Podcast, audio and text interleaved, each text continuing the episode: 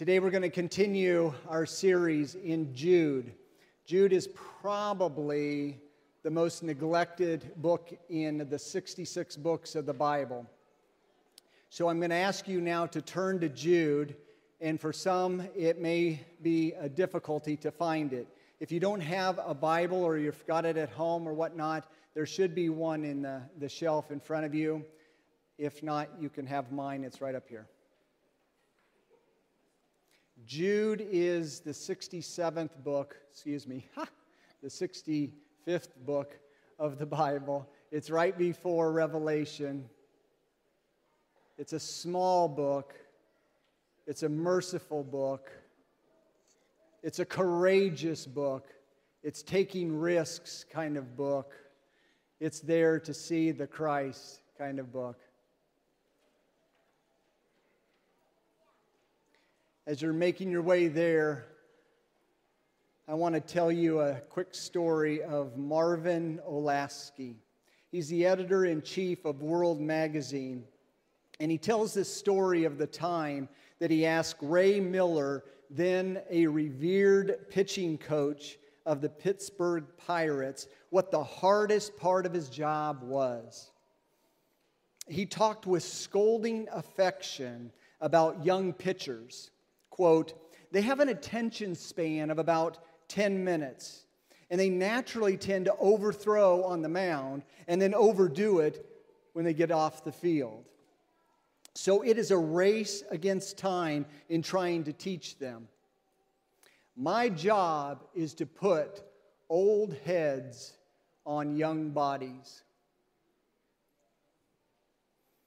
Well, at the tender age of five, our sweet church has a young body.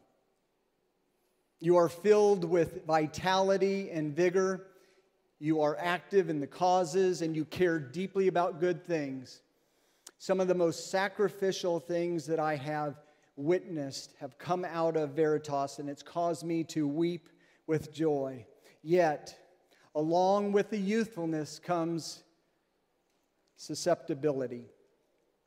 The Apostle Paul saw in the young pastor named Timothy two types of susceptibility moving in opposite directions of each other. On the one hand, Timothy needed to hear God has not given you a spirit of timidity, but of power and love and self control. Timothy had to confront the heresy and the spell binding myths of the day. He must repent of fear and he must speak out.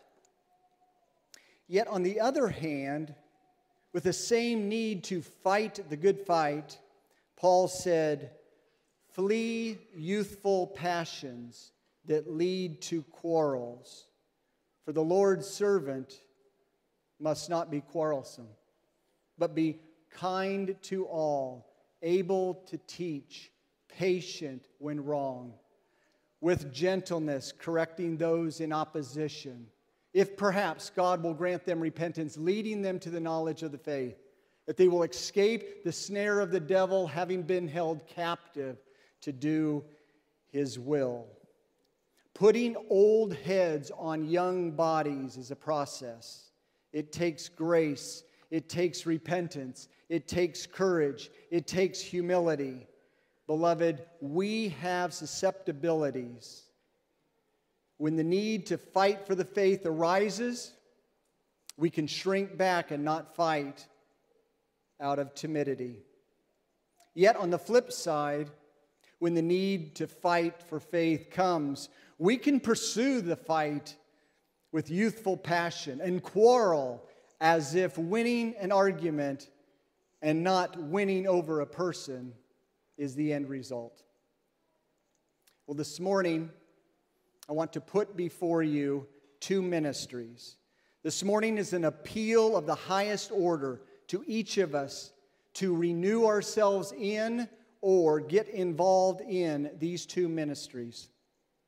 We, Pastor Garrison and I, make this serious and urgent request to every member of Veritas Community Church for the life and the well being of Christ's precious young church.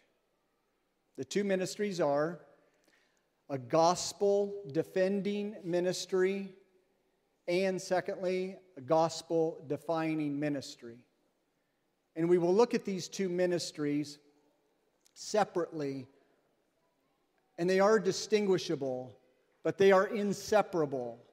They touch and tangle to form a braid of one reality, of one ministry. And so today's message is titled Fight for the Faith.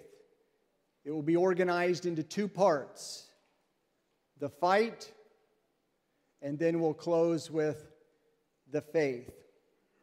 Now, this message is going to hit, it's going to land on one of three types of groups here today, present. The first group we'll call Loath to Fight. The confrontation averse group will be called to turn from cowardly self protection and fight for the faith out of love for God and each other. Group two, we can call this love to fight. The confrontation attracted group will be called to turn from arrogant self promotion and fight for the fight, for the faith, out of love for God and each other. And the last group, we'll call this one loved into the fight as needed.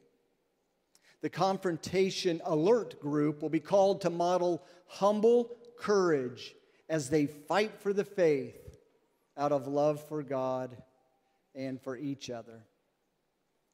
Fight for the faith. Will you please stand with me at the reading of God's precious word? I will be preaching one verse. It will be Jude 3. You will hear in that verse the reason why we're calling this message Fight for the Faith. But we want a running start to it, so I'll pick it up in verse 1.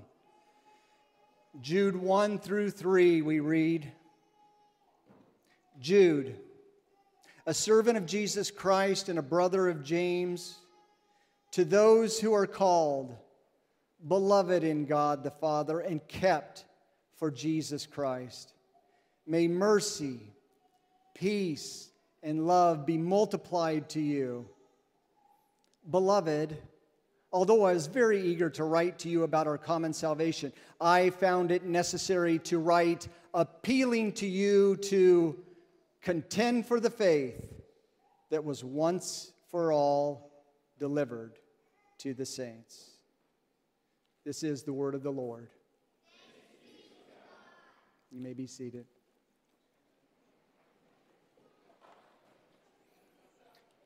And so, the organization of the message is pretty simple. The first part is called fight or the fight. And what we'll see in this verse is Jude looks at the fight. The word in ESV is contend. That, that word can, can unpack as agonizing, it can unpack as, as a confrontational kind of ministry, it can unpack as fight. And that's what I elected to call it the fight. And what he's going to do in this small verse is look at it from no less than two angles, two characteristics of the fight, so that he will describe it in such a way that we'll be able to see clearly what the nature of fighting truly is. Then we'll segue into the second part, and this is called the faith.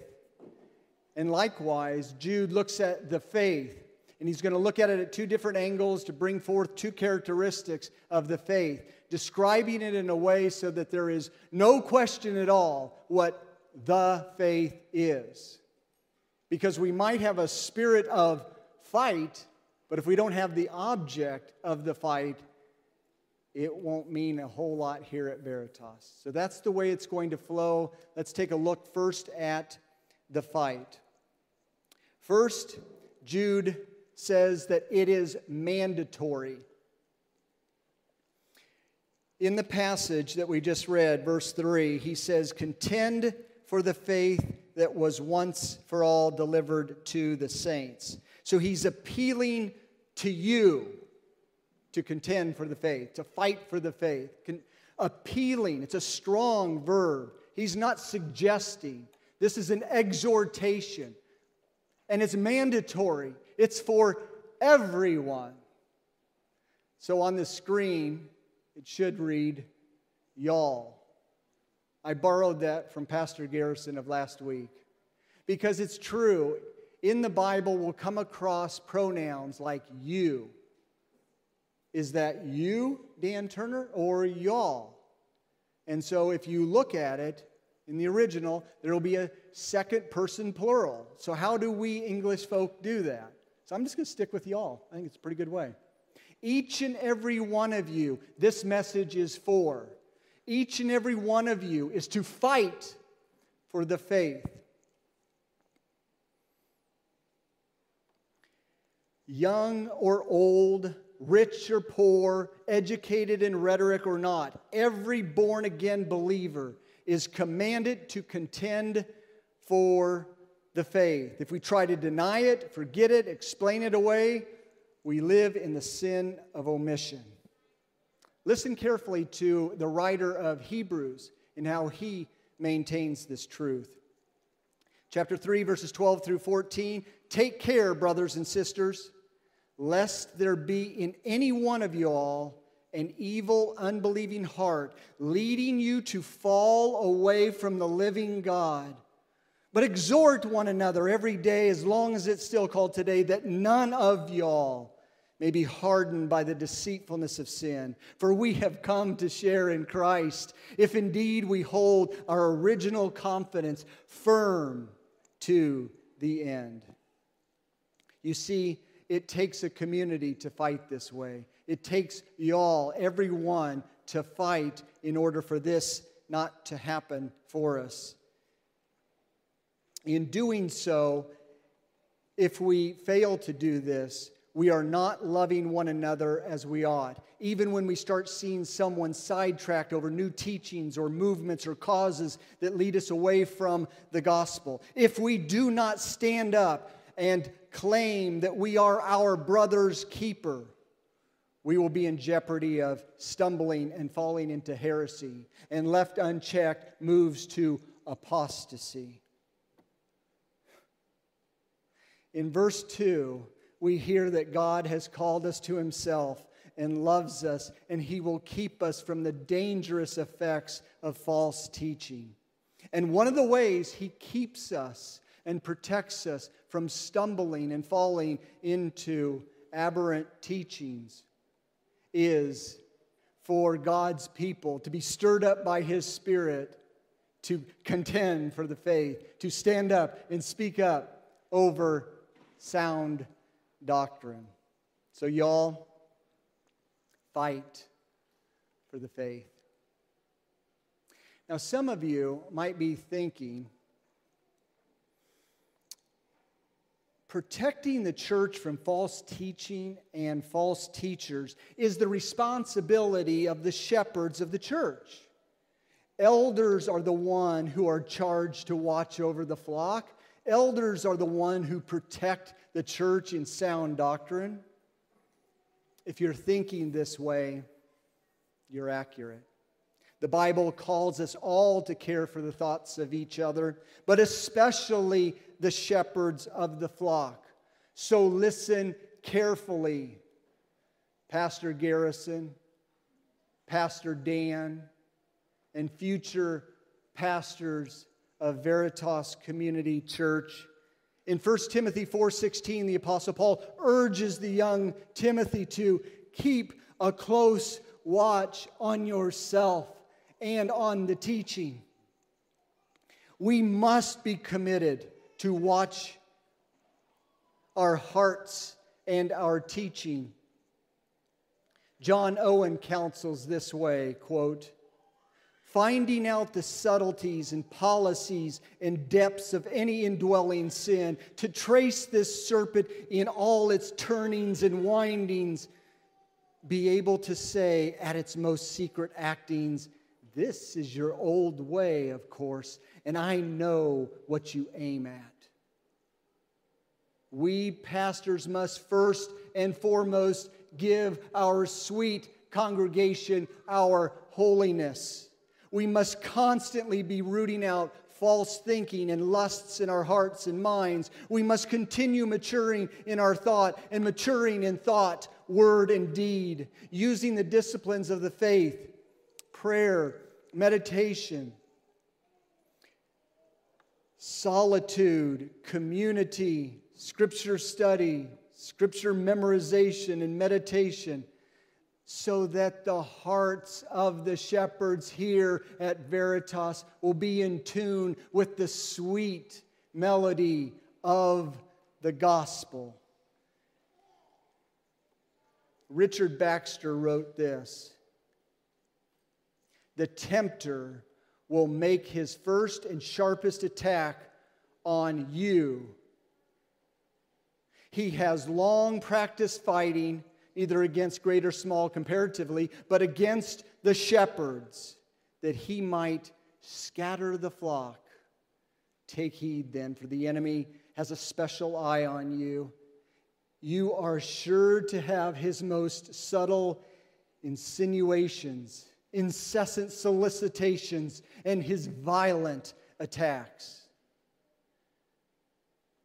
Beloved, Garrison, Turner, and future pastors. If we go down, the sheep might scatter. And if the sheep scatters, they run into the gaping jaws of wolves.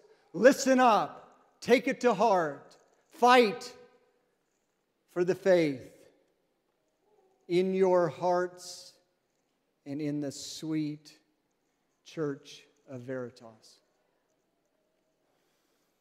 Well, Jude is looking at the fight and its characteristics. First, we can see that it's for you all. But left here, it would be pretty dangerous. So he starts his letter up, and he actually saturates his whole letter with this theme about the supernatural nature of the Christian life. And when he's talking about the fight, He's talking about it in a wholly different way, an otherly nature kind of way. And so we see that at the starting of verse 3. He calls us beloved. The second characteristic of this fight is it's supernatural.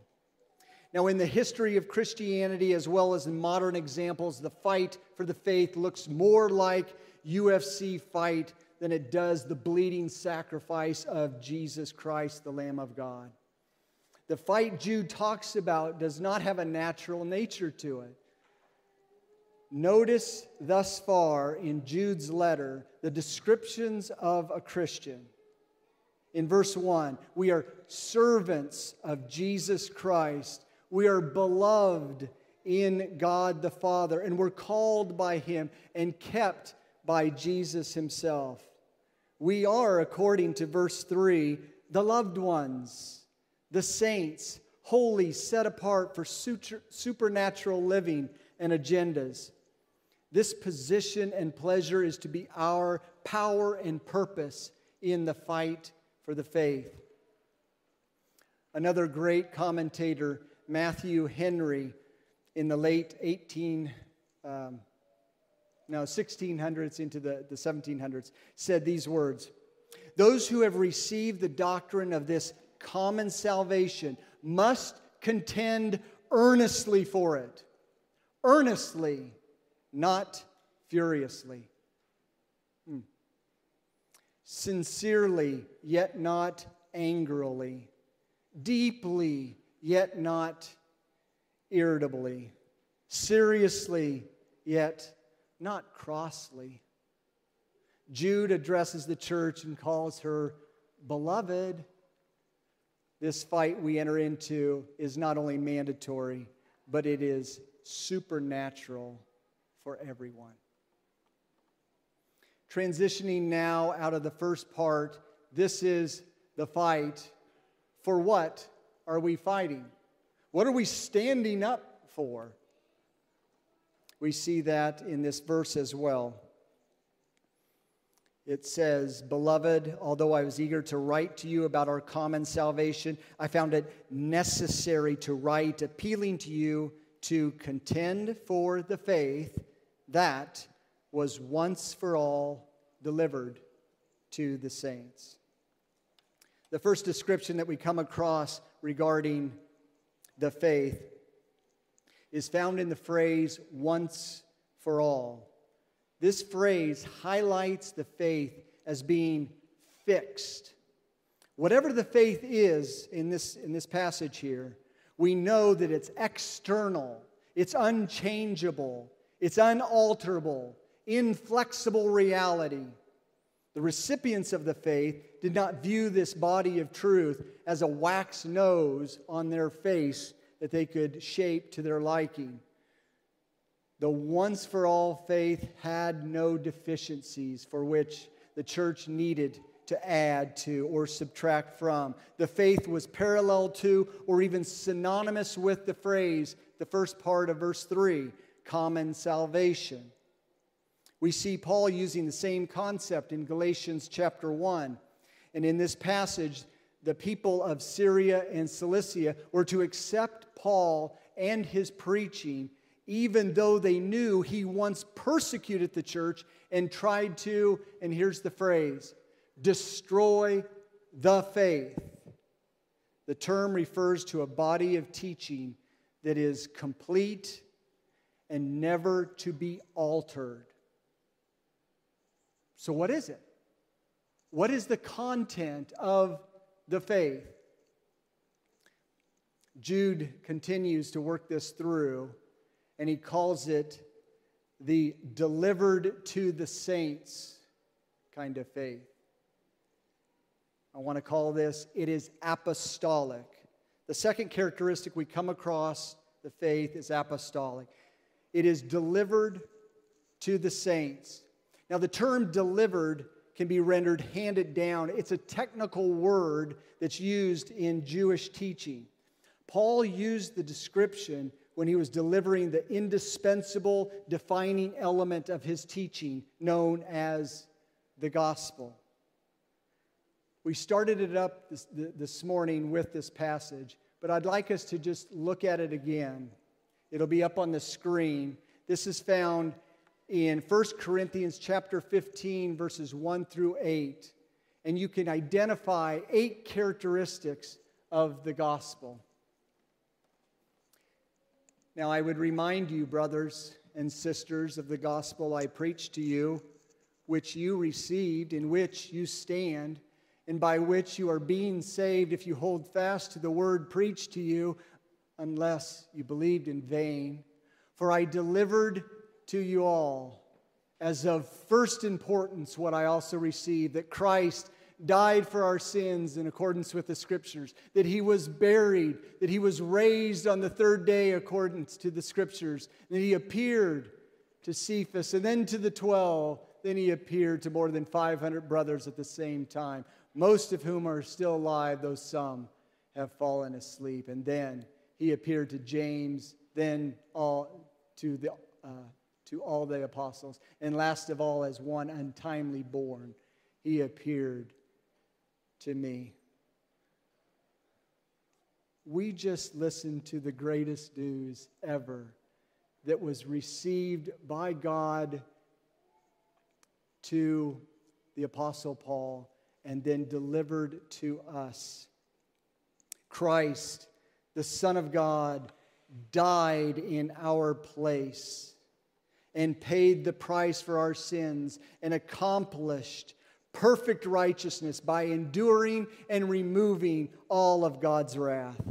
He was raised from the dead triumphantly over death in order to give us eternal life and never ending, ever increasing joy in His presence. And all of this was offered freely through faith alone in Christ alone. This, beloved, is the faith, the body of truth that has been delivered once and for all.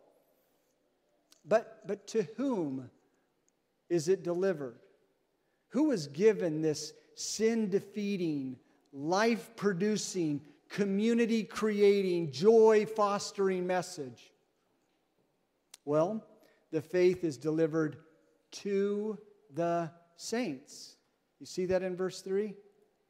These are the people, according to verse 1, who have been loved from eternity past by God, who were called to Christ and responded in repentance and faith, and whose future is secure by the very grip of Jesus himself. These people are called in the Bible saints, set apart ones for the honor and holiness of God. These are the ones who are born again believers in Jesus who have been baptized in the name of the Father, the Son, and the Holy Spirit. These are the ones who have covenanted to a Bible believing, Christ treasuring, people loving local church. I'm talking to you. I'm talking to you, saints. Can you understand why God exhorts us to fight for the faith? We are to obey this command for the sake of the glory of God and the joy of the brothers and sisters that you're sitting right next to. We are to fight for the faith so that the saints can see more clearly the contours of the splendor of Christ. We are to fight for the faith so that Christ will be adored and worshiped, and our hearts will become purified and pleasured by the very beauty of Jesus himself. We are to fight for the clarity of the gospel because that's where the power of God is for the salvation of all who believe. Amen. I heard too. The fight for faith is a gospel defending, gospel defining ministry for each other to see the glories of God in the face of Christ. In the milieu of our cultural moment, we need, beloved, a crisp clarity and cogency of the gospel in front of our eyes and deep within our hearts. Our nation today is very eager over issues such as justice, equality, identity, love, acceptance, rights, and so forth. Wonderful issues deeply held in our hearts that have an echo of the amazing gospel. Yet, fuzzy the gospel, and even saints will become, will begin to treat these types of good things as if they are the very good news. We must be kept by God's love as our hearts are stirred up to fight for the faith. His love will keep us from stumbling and present us blameless before the presence of His glory with great joy. This is what is at stake for the saints who have been given by God the undomesticated and unmanipulated faith. So, this message, it's an exhortation.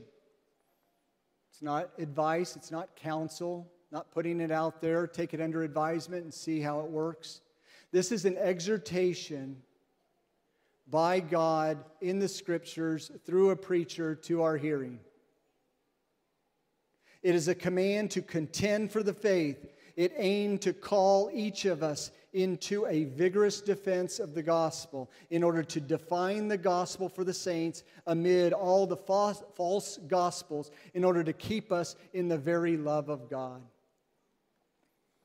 But left here, this will just merely be a thought with little change that will happen, in my estimation.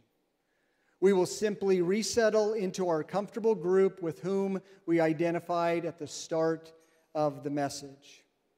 For some, you came this morning sensing that you are in group one. You struggle with timid preoccupations for self.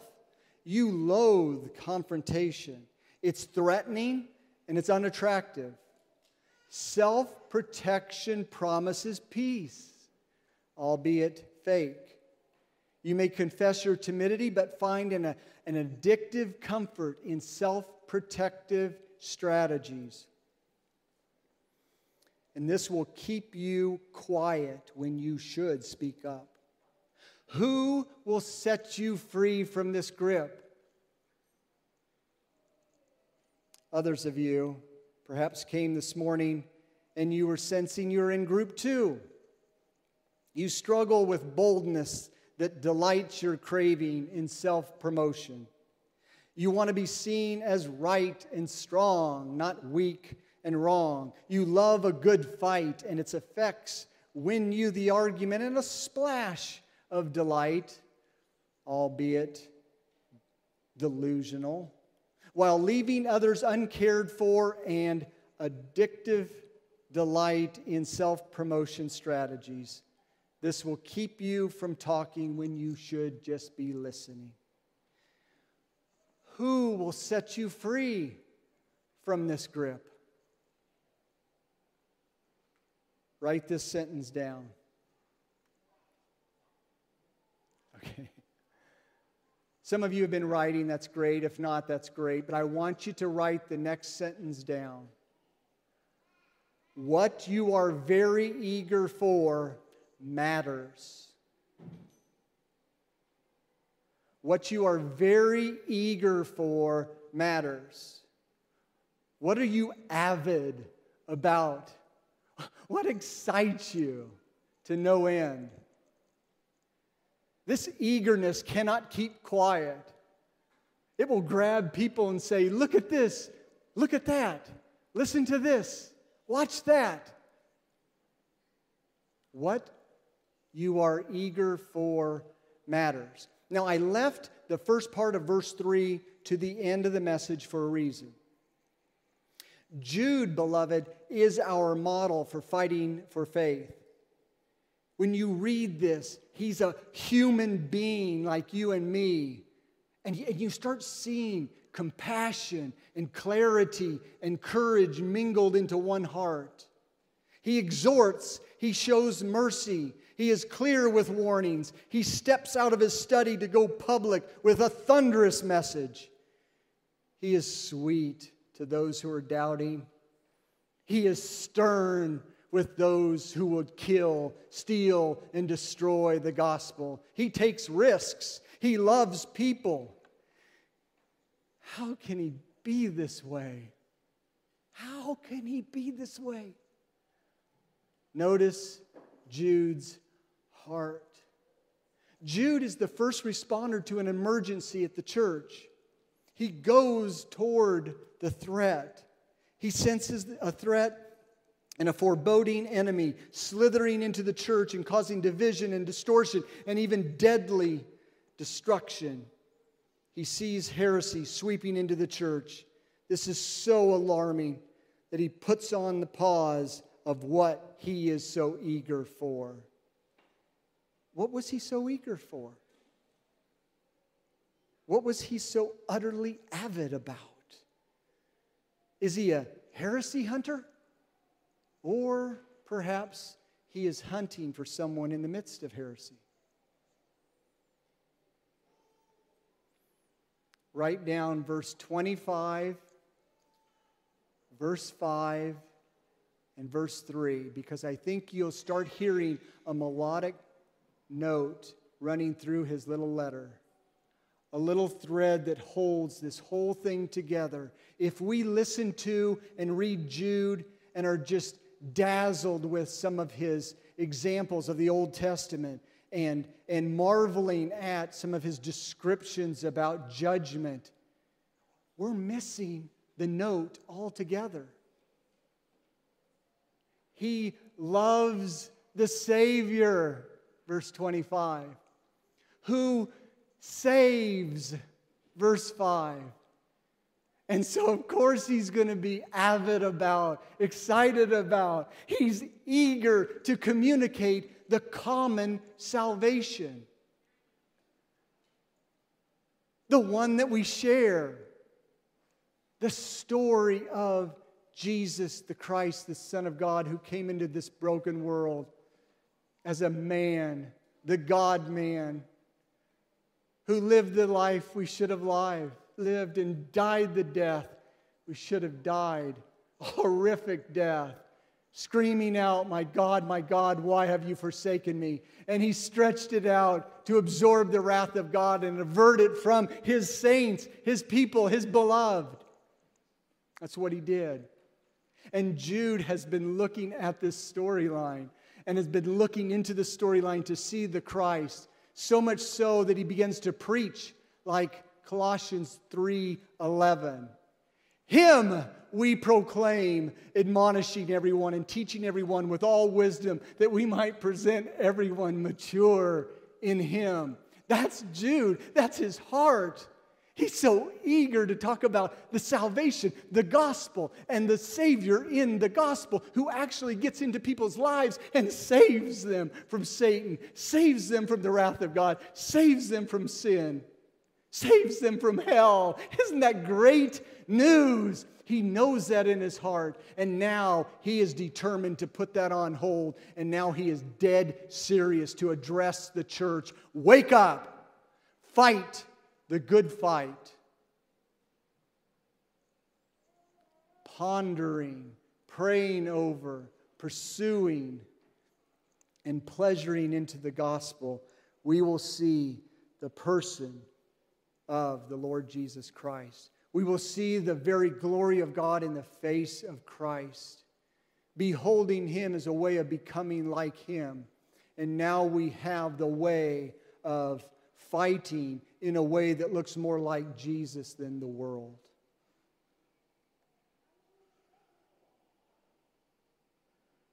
And I don't even know where I'm at in this.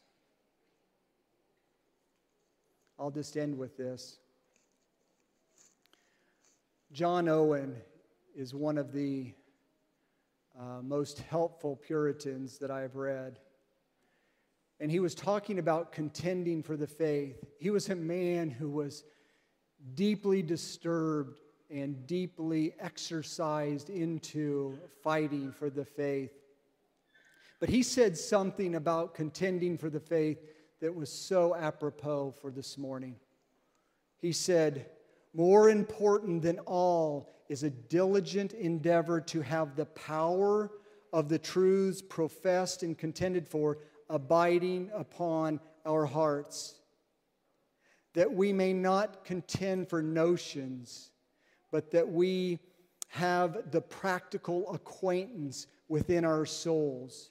When our heart is cast indeed into the mold of the doctrine that the mind embraceth when the evidence and necessity of the truth abides in us, when not the sense of the words only is in our heads, but the sense of the thing abides in our hearts, when we have communion with God in the doctrine we contend for, then we shall be garrisoned by the grace of God against all the assaults of men.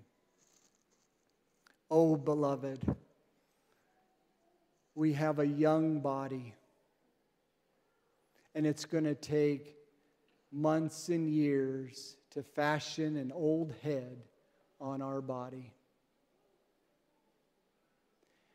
Insight, discernment, patience, kindness in the midst of temptation, clarity, cogency, consistency as we move through this milieu of swirling mythologies and all sorts of heresies. Hear the word, heed the word, and together let us fight for the faith. Let's pray. Father, thank you very much for preserving Jude, the letter of Jude, down through the ages for us to not merely read and recite but relish it in such a way that we can release it into the hearts and minds of human beings. Glory be to God. May you come and bring forth such a life transforming touch to this message that we will be in a group three with humble courage for our brothers and sisters for the sake of your great and precious name. Amen.